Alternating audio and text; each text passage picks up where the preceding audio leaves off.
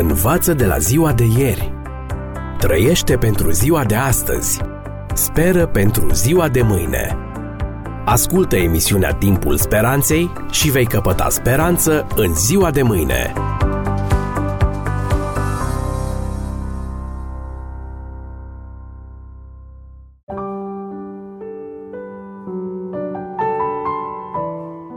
Stimați prieteni, bine v-am regăsit la o nouă ediție a emisiunii Timpul Speranței cu genericul Viață fără limite. Vă spuneam în ediția precedentă că dacă acceptăm ideea existenței unor puteri supranaturale care se luptă aici pe pământ, acest fapt ridică și mai multe întrebări, dintre care cea mai evidentă este următoarea. Dacă Dumnezeu este creatorul tuturor lucrurilor, atunci de unde a apărut binele și răul în special? Dacă la fel cum mulți creștini cred răul a început de la satana, într-o altă parte a Universului, atunci ne întrebăm din nou cum a fost posibil ca el să apară într-un univers creat și guvernat de un Dumnezeu care, după cum spune Sfânta Scriptură, este iubire. Bune întrebări! Și vă propun astăzi să căutăm anume în Sfânta Scriptură unele indicii care să ne îndrepte spre niște răspunsuri la aceste întrebări.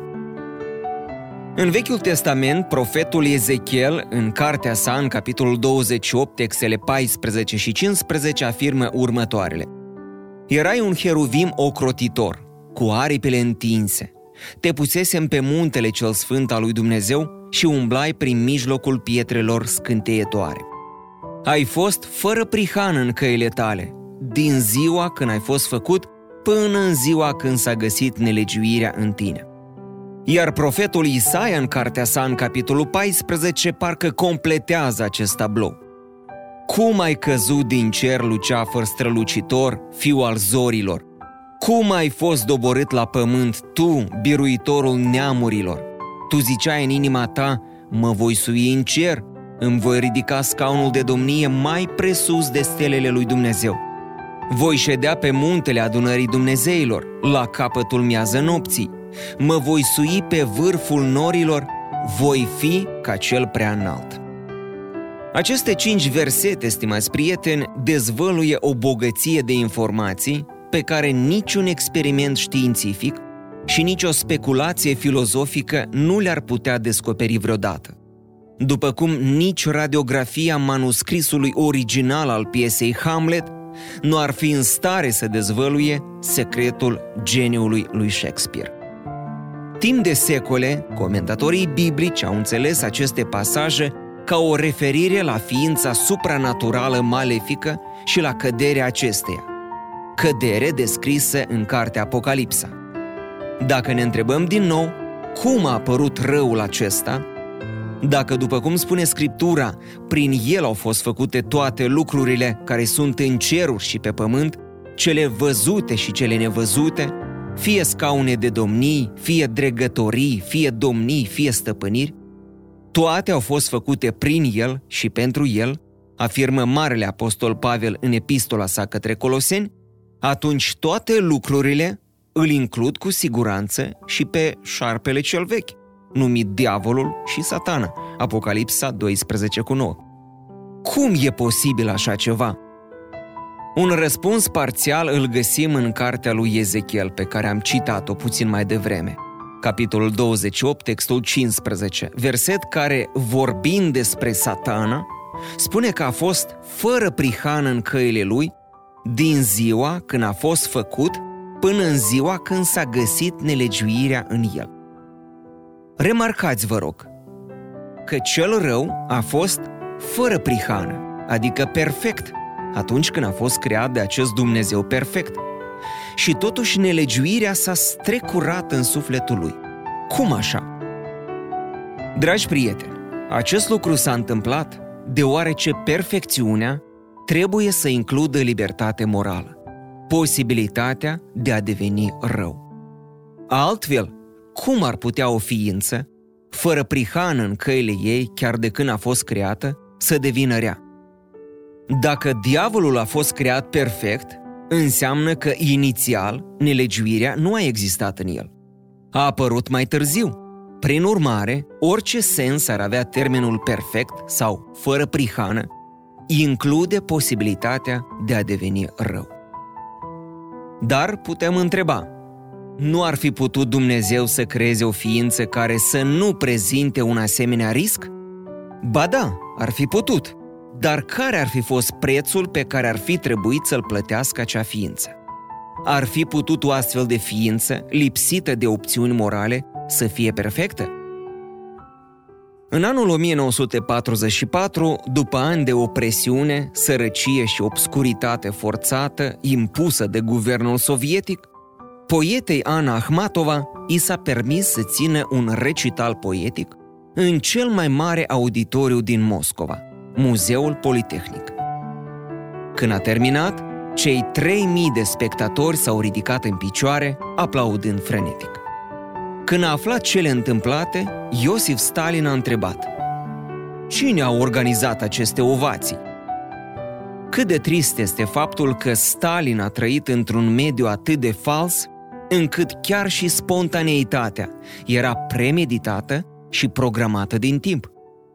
Ce valoare mai iau laudele dacă sunt aduse cu forța? Apoi, imaginați-vă un geniu al științei pe care îl vom numi doctorul Ralph. Obsedat de munca sa, nu s-a căsătorit și nu și-a întemeiat vreodată o familie, fiind lipsit încă din copilărie de orice legătură strânsă de afectivitate. Apropiindu-se de ultimii ani ai vieții, începe să resimte durerea unei existențe singuratice și lipsite de iubire. Și astfel, grație geniului său, creează un robot care arată, se comportă și pare la atingere identic cu o ființă umană. Îi dă aspectul unei tinere frumoase pe care o numește Carla. Tânăra îi satisface toate capriciile, dorințele și nevoile, răsfățându-l inclusiv cu gesturi și manifestări de iubire. Carla este tot ce și-ar putea dori vreodată un bărbat. Iar problemele care apar de obicei într-o relație normală lipsesc cu desăvârșire. Și totuși, indiferent de numărul de declarații și de gesturi de iubire din partea Carlei, doctorul Ralph își dă seama în final că toate astea nu înseamnă nimic, deoarece, indiferent ce face sau spune Carla, aceasta nu poate fi dragoste adevărată din moment ce el o programase să fie așa. Cu alte cuvinte, dragostea trebuie să fie liberă, altfel nu poate fi dragoste. Ceea ce a învățat doctorul Ralph de la creația sa este că nimeni nu poate fi forțat să iubească, nici măcar de Dumnezeu. Într-adevăr, contrar credinței populare despre omnipotența lui Dumnezeu, există anumite lucruri pe care El nu le poate face. Oricât de stupid ar fi întrebarea, poate Dumnezeu să creeze o piatră atât de mare încât să nu o poată ridica? Ea prezintă totuși un adevăr profund. În cadrul parametrilor acestui univers, cel puțin așa cum l-a creat Dumnezeu, există limitări logice cu privire la ce poate El să facă.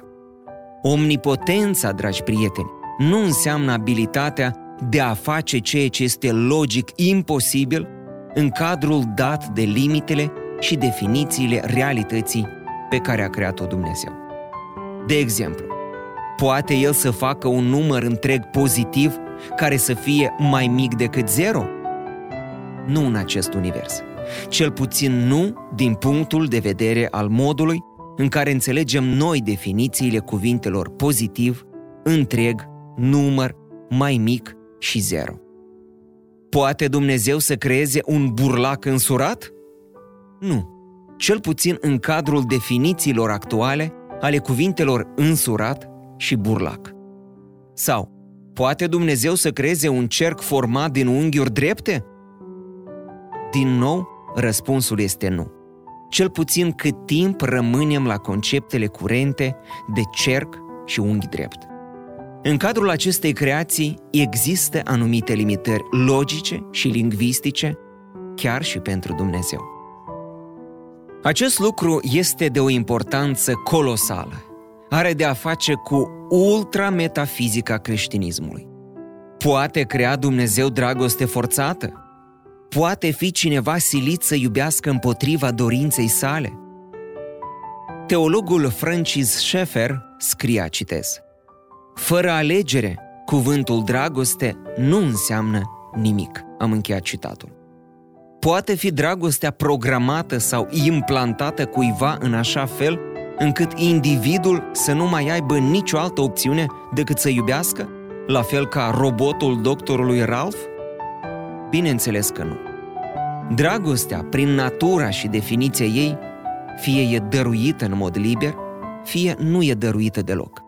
Nici chiar Dumnezeu nu poate forța dragostea, fiindcă în momentul în care face acest lucru, ea încetează să mai fie dragoste. Dumnezeu nu poate forța pe cineva să iubească, la fel cum nu poate crea o piatră atât de mare încât să nu o poată ridica. Ce ironic! Oamenii se întreabă de unde atâta rău și suferință dacă Dumnezeu este dragoste. Și totuși, răul există tocmai pentru că Dumnezeu este dragoste. Nu pentru că dragostea ar presupune existența răului, nici pe departe, ci pentru că dragostea necesită un mediu moral al libertății.